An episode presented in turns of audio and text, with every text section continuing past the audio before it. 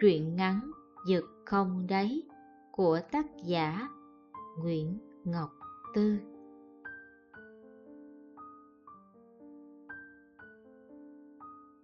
Bà đi làm về, thấy bà ngồi trình hình giữa nhà, ngay bộ bàn trà, một con mèo xám vắt ngang vai, và mẹ thì quỳ dưới bà ta, ôm bàn chân, gầy như cọng củi vào lòng, cắt dụ những cái móng dài, tựa phù thủy đùng cổ trong tranh vẽ. Đó là một bà già, mặt nhàu nếp gấp, màu da cũ mốc, chừng như sắp thiêu ôi. Chỉ cặp mắt đôi khi lóe lên một tia nhìn lơ dơ, khó tả. Nó chẳng biểu lộ ý nghĩa nào ngoài việc phát ra tín hiệu còn chút sự sống trong cái xác khô khồng. Nghe tiếng bà bỏ giày ở cửa, mẹ vẫn không quên người nhìn, nói Chồng con đó má, ảnh đẹp trai hen. Bà già không ra vẻ phản đối hay đồng tình Chỉ dương mắt đột ra ngó Rồi lại tiếp tục liêm diêm tận hưởng sự nuông chiều. Không một chút mặc cảm. Mẹ kể sáng đi chợ về Thì thấy bà già đứng giữa cửa nhà đục mưa nhưng nước đã tạt ướt sũng ống quần Thấy tội nên mẹ mời bà vào nhà ngồi cho đỡ lạnh. Một hồi nghe thức ăn trong bếp dậy mùi, bà già kêu. Bà già, má đói. Nghe tường đứt ruột. Mẹ nói bà phát hiện ra mẹ không chỉ cho má ăn, còn tắm táp kỳ cọ cho bà mặc quần áo của mình. Bộ đồ rách tả kia, mẹ đem giặt vơi trên sào, đã thôi rõ nước. Kéo mẹ ra một cốc bà thầm tì. Coi chừng dần trộm cắp bất lương. Mẹ cười. Má không làm vậy với mình đâu. Chữ má làm ba không thốt nên lời. Đêm đó mẹ nằm cho ba đẩy đưa mà chẳng lử đi như mọi khi vì bận tâm tới bà già với con mèo ngoài phòng khách. Không biết má nằm đó có bị đau mình không? Má nói khi mặc lại áo. Nghĩ má lạ chỗ ngủ không yên. Mẹ ôm Bi vào với ra ngủ chiếu với bà. Cả bọn rầm rì quá nửa đêm. Không biết họ nói những gì mà bà già còn hứng chí ca. Sấm được sao dài, sông bóng cạn queo. Mưa dầm nắng lửa mình ơn chống chèo.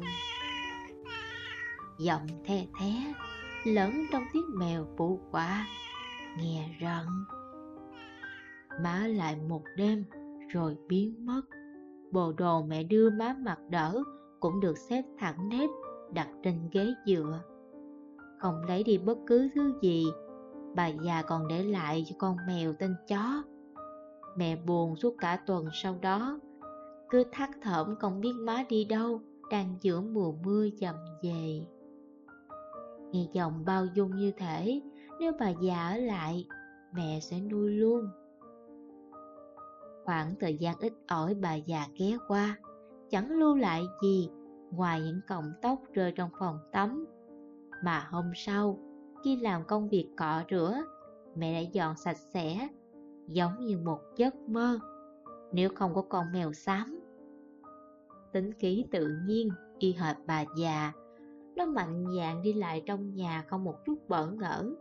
Cả hành động nhảy vào nôi, nằm dưới chân viên ngủ, nhiều quen thuộc lâu rồi vì không thấy con vật ngó ra cửa trong chủ cũ, chừng như bụi mưa ngoài đó, mặt đường ướt nhuyết làm nó ớn.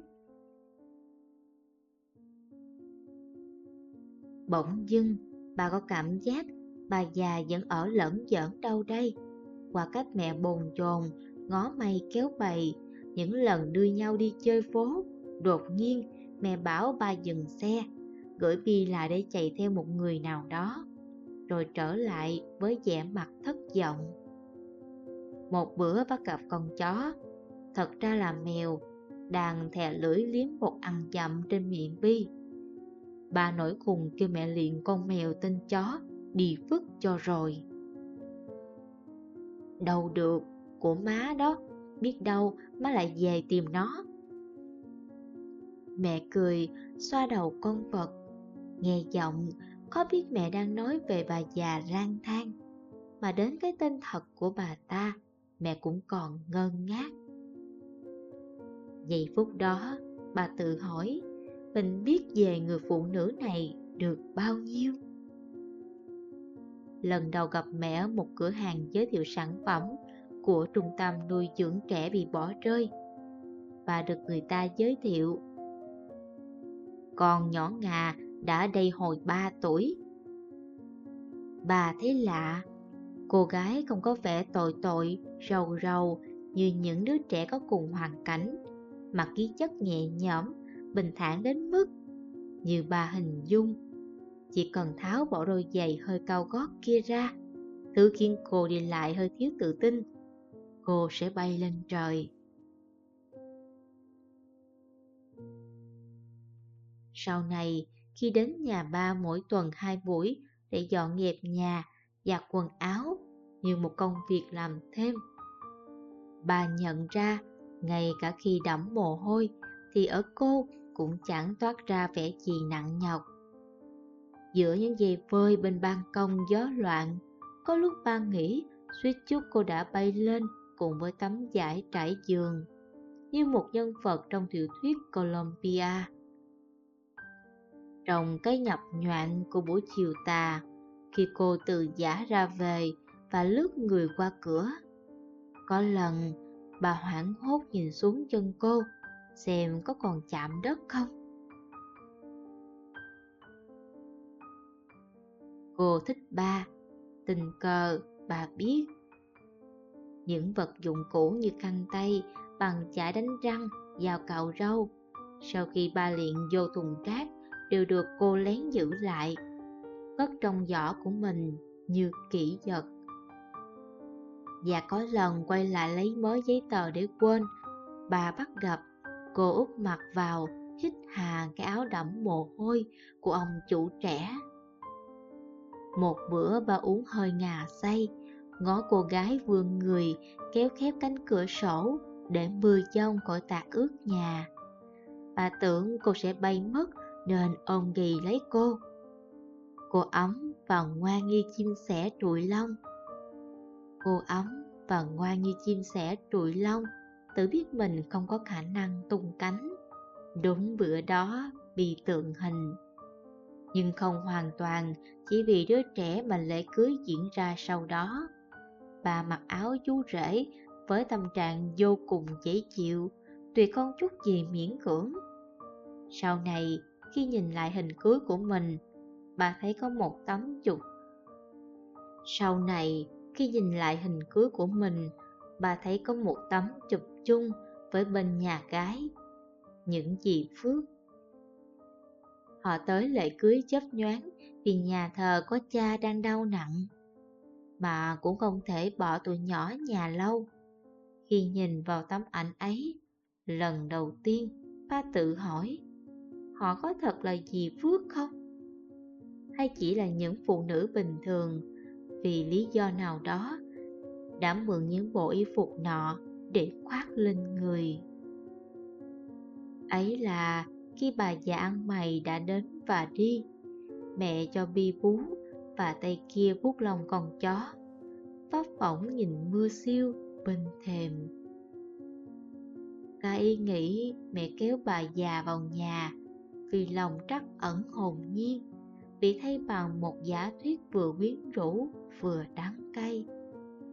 Biết đâu bà già xin ăn no là má ruột của mẹ. Điều đó có nghĩa bà không biết gì về người phụ nữ đêm đêm trút dưới bụng mình. Tựa như bức tường mà ta quen thuộc bởi ngọn đèn mà hắt cái bóng kỳ lạ lên tường. Hồi nhớ lại bữa bà già tới, bà thấy mẹ và bà có vài điểm giống nhau. Thái độ nhẹ nhõm gần như phớt đời, sợi tóc hơi thô cứng. Thật ra bà không chắc lắm ở điểm này Vì nếu không thường xuyên tắm gội Lăn tóc ngoài đường chịu trận nắng mưa Thì tóc người ta có thể cứng đơ như thường Cách đặt tên cho con vật chẳng giống ai Gọi mèo là chó Cũng hơi giống cách mẹ đặt tên Quới cho chú cá heo nhồi bông Mà mẹ luôn giữ bên mình Quới nằm trong gia tài cầm nhôm mẹ mang về nhà chồng. Một con thú nhồi bông đã cũ tới mức không thể đoán được màu gốc của nó. Trước khi nhèm nhút sắc gì đó, tựa cháu lòng, hai vầy con, hai vầy con quấy thầm xỉn, đờ ra như vải được hồ cứng. Mẹ nói hồi nhỏ em phải múc chúng mới ngủ được, vì của tụi mình thì không dậy con chỉ mút tay. Trước khi được một nhà hảo tâm tặng thú nhồi bông, mẹ mút gốc khăn, gốc áo gối, bất cứ thứ gì mềm và có hình tam giác. Nhớ lại lúc nghe chuyện mẹ và quới, bà đã hỏi lý do sao tình con cá rất người. À, quế là đứa bạn thân của em. Mẹ nói, tiếng đuối trong hối tiếc bị người ta đón đi rồi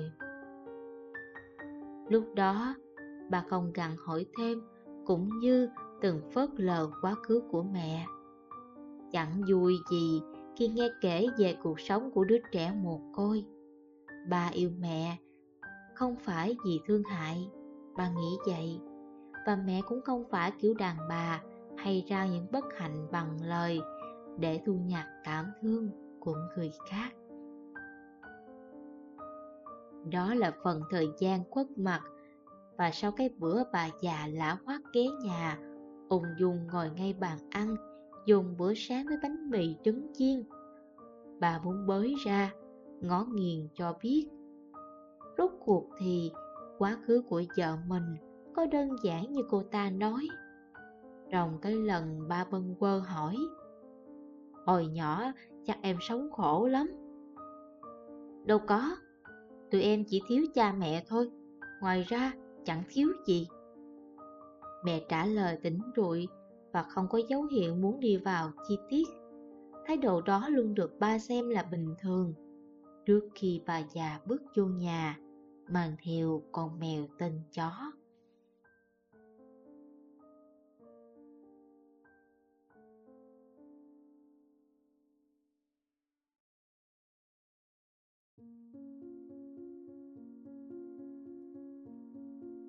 Liên tục tính nhầm sổ sách, một kế toán trưởng nghiêm cẩn với từng con số như ba. Cảm thấy bất an, như vừa nuốt trọng cây đinh cúc vào bụng giờ thì không thấy đau, nhưng nó sẵn sàng đồng thủng từ bên trong bất cứ lúc nào. Bà ước gì con người ta giống như con số rạch rồi chỗ nào không khớp nhau cũng tìm được nguyên do. Ngờ ở đâu sẽ tìm được đáp án ở đó? Chúng còn mù mịt như câu hỏi, bà già nọ. Rốt cuộc có phải là ruột thịt với mẹ không? Những câu hỏi không thành lời hết thành một lỗ sầu hóng trong lòng ba. Dần trọng như một cái vực nhìn không thấy đáy. Bà hay lén theo dõi mẹ, nhiều hơn cả hồi mới cưới. Đầu đầy những hình dung mà ba tự thấy là điên rồ, nhưng không sao kìm giữ được. Người phụ nữ hát khẽ bên trong phòng tắm, với con mèo xám canh chừng ngay bên cửa cô ta có gì đang che giấu không? Có cái đuôi nào không? Có vết sẹo nào mà ta chưa biết? Chẳng có gì đảm bảo sẽ không có chuyện một bữa nào đó từ công ty về. Bà thấy mẹ đang bắt chí gỡ ghẻ cho thằng bé tóc cháy vàng nào đó.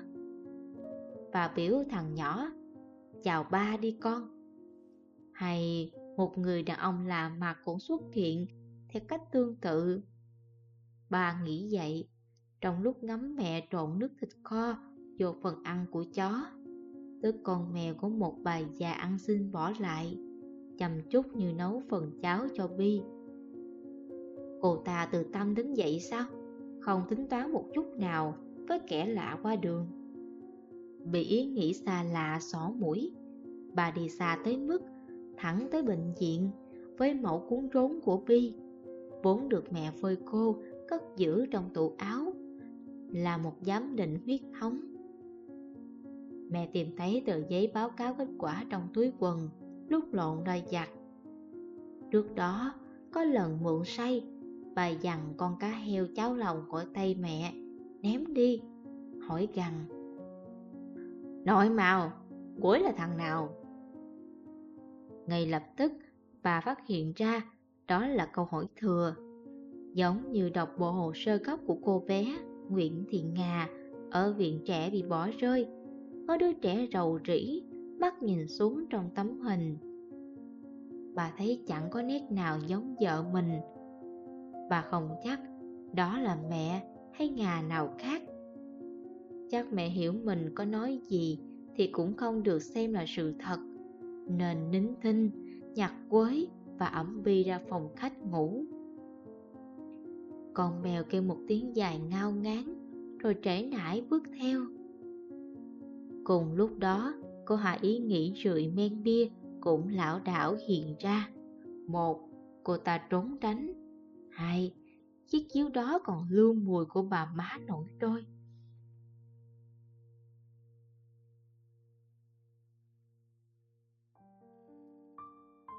Cho đến giờ, chứng kiến ba mẹ mỗi lần gặp lại đều tỏ ra dè dặt.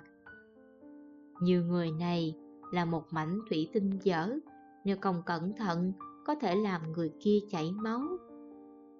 Vì vẫn hay thắc mắc lý do ba mẹ bỏ nhau. Ba hẹn nay, hẹn mai. Thật khó để nói với con bé 15 tuổi rằng rạn nứt bắt đầu từ một bà già ăn xin ké đục mưa trước hàng ba nhà mình. Mẹ rủ vào trong ngồi cho đỡ lạnh, rồi thấy bà dơ và đói. Mẹ dắt đi tắm và cho ăn. Chẳng ngại ngồi cùng mâm cơm, giữa bữa bà già còn rầy. Thịt kho chưa tới nên dai. Hồi nhỏ, bày nấu nướng tệ, giờ vẫn y chang. Mãi mãi, bà vẫn không biết được lúc đó mẹ cướp một lời thoại cho vở kịch tưởng tượng. Hay thực sự, họ đang tắm chung dòng hồi ức khi nói, được má cằn nhằn, con sướng.